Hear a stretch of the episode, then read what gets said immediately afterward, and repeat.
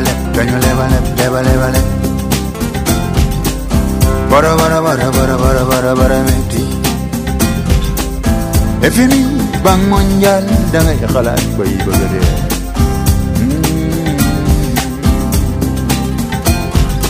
How mm. can I forget? How can I forget? How can I forget? All right, we are we're back. Uh, this is Janine with KUCI 88.9 FM in Irvine. This is what happens when you multitask and your brain is going 300,000 miles an hour on a Monday morning. We are joined by Joyce Monaco, Director of Marketing and Communications for the National Ovarian Cancer Coalition, and she's standing by. Hi, Joyce. Hi. How are you? Good. How are you, Janine? Good, good. I, I wanted to ask you first if we could start off by telling me what it is you do for the organization, Sure. and then we'll get started on some other stuff. Okay. Okay. Okay, sure. I'm the Director of Marketing and Communications for the National Ovarian Cancer Coalition. And how did you get involved in this organization? I had done some consulting for some project management work for um, a couple of healthcare providers and um, really enjoyed the field, uh, particularly in terms of community planning and public health.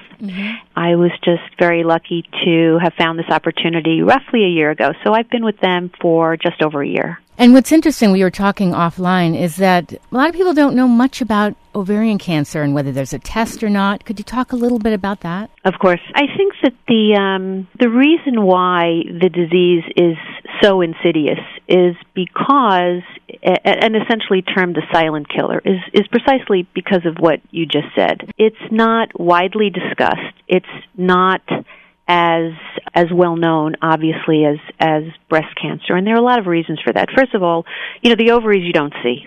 Okay, so it's internal. It's not something that is as apparent to people, as visual, Yes. as obvious. Secondly, the um, the symptoms are very, very subtle and can mimic symptoms of unrelated conditions. Excuse me, let me ask, what are some Yeah. of the symptoms?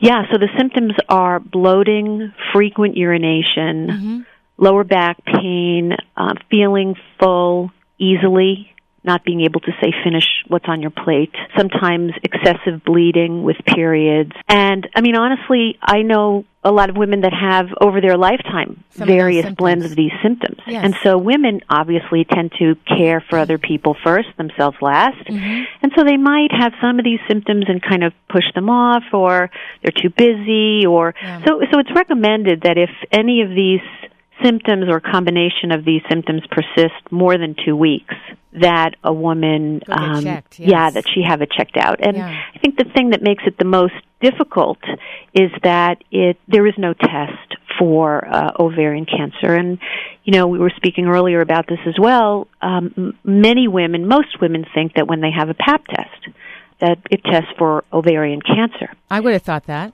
Yeah. I know. Yeah. You know, it's it's. I think probably it's a co- the most common misconception, and it is not the case. And so the reason it's termed the silent killer is because women have who have symptoms such as these, and there's no real way to test for the disease. By the time um, it's discovered, the prognosis is very poor, and so That's scary. sur- it's very scary, and so the survival rate is very, very low. And Mhm. Many, many people who discover that they have the disease discover it when it's fairly well advanced. It might be stage three or, or more, and so survival is the the rate of survival is not as high.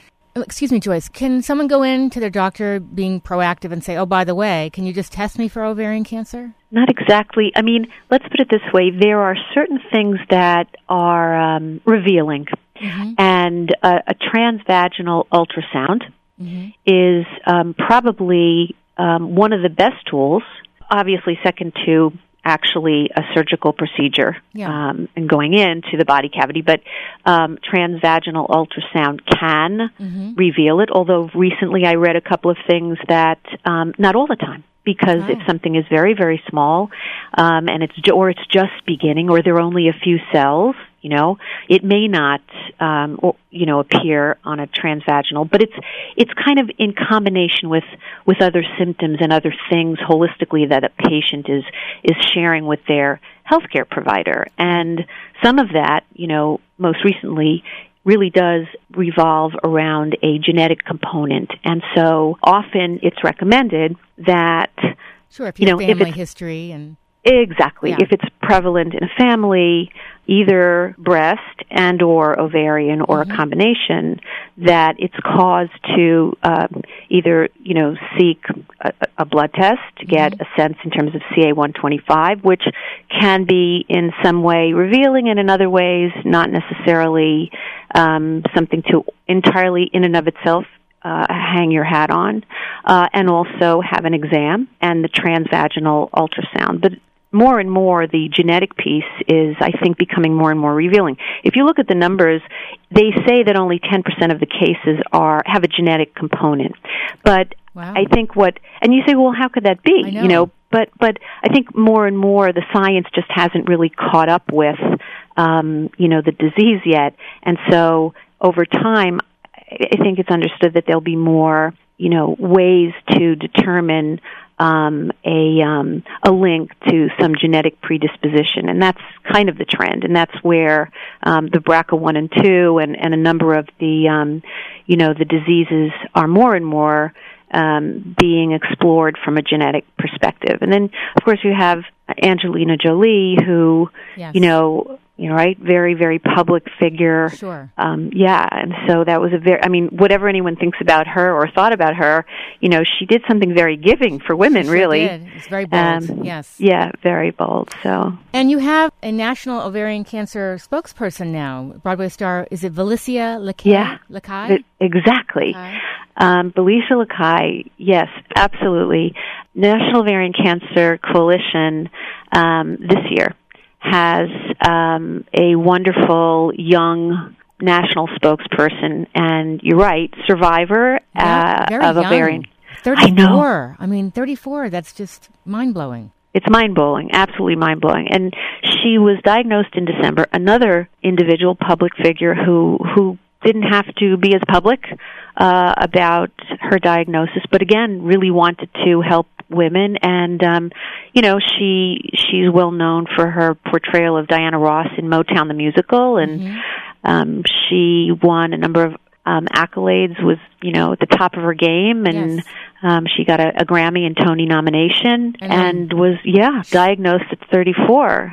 Um, and so um, what we are seeing, and it's interesting, despite the fact that the average age of of the diagnosis tends to still be at the age of 62, you know, sort of postmenopausal. Okay, Really? um, more and more we are seeing people who are quite a bit younger. You know what's interesting? I know for me, I tend to ignore stuff. You know, oh, I'm busy. I've always done this. It's terrible. Yeah. A lot of women do this. We're like, oh, it's a little pain. It's nothing. I don't need to run to the doctor. But for your kids, you're off and running. you know? That's right. we need to pay attention. Absolutely. I mean, the first level of awareness is is key because to, to know it exists, to know what the symptoms are, um, and to get educated, to get a sense of risk assessment for each of us with regard to asking questions of family members to try to get a sense of what really is in the family. I mean, before you have kids, you know, if a person have, has children, there's a genetic um, piece where you sit down with a genetic counselor and so on. It's kind of part of the deal. Yes. Um, but generally, people don't go out of their way to do that. Well, more and more uh, risk assessment programs are being offered, and it's a preventative uh, care measure by um, you know the top um, hospitals and, and medical institutions around the country to be able to um, factor in as a backdrop, you know, the the risk that somebody has. And um, we're doing that at uh, younger and younger ages um, on behalf of women. We have a pilot program now um, that is linked to uh, some of the sororities uh, in Oh, a couple great. of the cities. Yeah, because who, people don't ask the questions, and um, the the awareness is key, and and and that's why we have um, well September awareness is ovarian cancer awareness for the month of September. And our organization, you know, we have not the NOCC has been around for over 20 years, and the only national organization. Um, we have over 21 chapters throughout the country um, and uh, we have um, four um, of our run walks, Mm-hmm. uh, which is our signature event that um, happen between uh, over the summer months. But we have the majority uh, every single weekend throughout the country in uh, in September. Excuse me. I was going to ask you, what do you have coming up? Do you have something coming up uh, the end of this month, the end of next month? Yeah. locally? Okay. we had two already, one in Chicago and one in Northern Virginia. But June 14th, we have a run walk to break the silence on ovarian cancer um, in our in Iowa through our Iowa chapter. hmm Um, and we also have on June 21st uh, a run walk uh, with our Maryland chapter. So that's two in June. And um, and actually, the very we have mid mid August, August tenth, uh, run walk to break the silence on ovarian cancer with our Austin chapter in Austin, Texas. All over the country. Yes, all over the country. Yes. That's great. Any testing or any uh, clinics going on here? Health fairs? Anything going on over the summer? Interestingly enough, um, one of our missions to um, have kind of move the organization west, and a lot of these grassroots kind of nonprofits begin in the southeast and the east coast, and they kind of over time move across the country. And um, we have a, a presence here on the west coast in Southern California to essentially move that message uh, west. And we've made a number of inroads in in different markets here thus far, and um, we're physically located here in Orange County, and so our our our Orange County push is in connection with a um, a clinic that is a clinic in the park Oh, at the Orange County Great Park. Fantastic. And it's fabulous because one Sunday a month, and if you go on their website, Clinic of the Park, um, you'd be able, .org, you'd be able to see which Sundays the clinic is uh, held um, in conjunction with the farmers market at the Great Park. Um, so, Joy, and excuse me, that was clinicinthepark.org? Let's see, yeah, Clinicinthepark.org. Uh-huh. Okay. and basically you have a um, a group of uh, healthcare providers and facilities um, that are um, offering free care on that particular Sunday, one Sunday a month. That's fantastic, Joyce. It's fantastic. yeah, that is really fantastic. Yes, and so we and one breast organization called Be Aware Foundation, it's also here in Orange County, uh, are kind of representing a woman's booth because, not surprisingly, um, thus far there's basically been, um, you know, the focus on children and and other family members, um, and and we just, um, you know, have been working closely with um, you know, uh, Phyllis Agran, Dr. Phyllis Agran, who um, is the executive director and founder of the clinic, Mhm. and the physician herself, to bring sort of a um, a bit of a focus on women's health. And so um, it's it's a great opportunity for people who um, need care, even dental care, all types of care for their children. Uh, services are free. One uh, Sunday a month to to get it, and so we're very excited about being able to provide information, raise awareness, um, and educate people. That's a great event. That is Yeah. fantastic. All right, so we have to wrap in just a couple of minutes. Is there anything else you want to share with us? And if there are things coming up, I can also have you call back into the show and give us updates. Oh yeah, thank you. Well, I think the um, I guess that the the one thing that I would say, and and I think that you um, you know, if I had to sort of distill it down to kind of one really important piece of information, after which everything else will flow. Okay. It it is probably what you said, Janine, and that is the idea that women tend to not put a whole lot of time, energy, or focus on their own health. They're busy and they're busy caring for other people. But I would say that if somebody has a neighbor, a sister, a friend, a mother, an aunt, um, you know, a, a work associate, um, and or colleague um, who has um, mentioned, um, you know, uh, symptoms that sound like the ones that I I mentioned, um, and they're not um, they're not going away, and uh, an overall feeling of malaise. Yes. Um, to um, to seek um, help with a with a medical provider, to not wait. And I would only add to that that a lot of the women that I've met at some of our events, an awful lot, have been put off by their medical provider That's when they did go. That's and they've been told that they have bowel problems irritable, irritable bowel syndrome. Mm. they're constipated. They should lose weight. Um really you know egregious uh things to really just kind of put them off. Oh, and um uh it it delays you Yes, know their yes. care. And, and so they might have done those things. And obviously if they have the disease the symptoms uh remain. And so if if there's any question to really be very uh, proactive about your health. And in some cases um the gynecologist doesn't know either to look for or to focus on or isn't as well versed in the disease depending on the actual doctor. So part of what we do is also to educate and raise awareness um, within the medical community.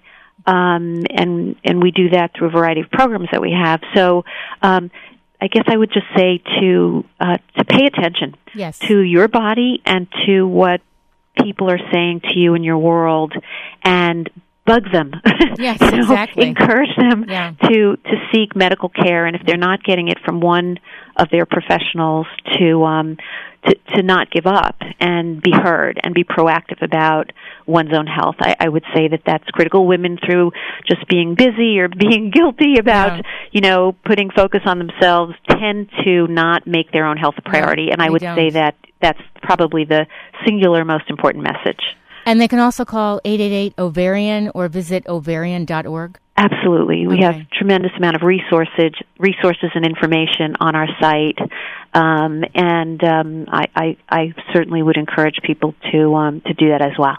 Joyce, thank you so much for calling into the show. Well, thank you, thank you so much, Janine, for the opportunity to right. you know really help share the message. Keep me posted on other events. I will. Thank right. you. All right, be well. That was Joyce Monaco, Director of Marketing and Communications for the National Ovarian Cancer Coalition. If you are a woman listening to the show, it would be great to visit uh, ovarian.org and uh, Clinic in the Park. I'll put that information on my blog, which is getthefunkoutshow.kuci.org. That's a wrap for today's show. Up next, Sheldon Abbott with Cure for the Blues. If you missed any part of today's show, it'll be up on my blog within an hour. Have a great Monday, everybody.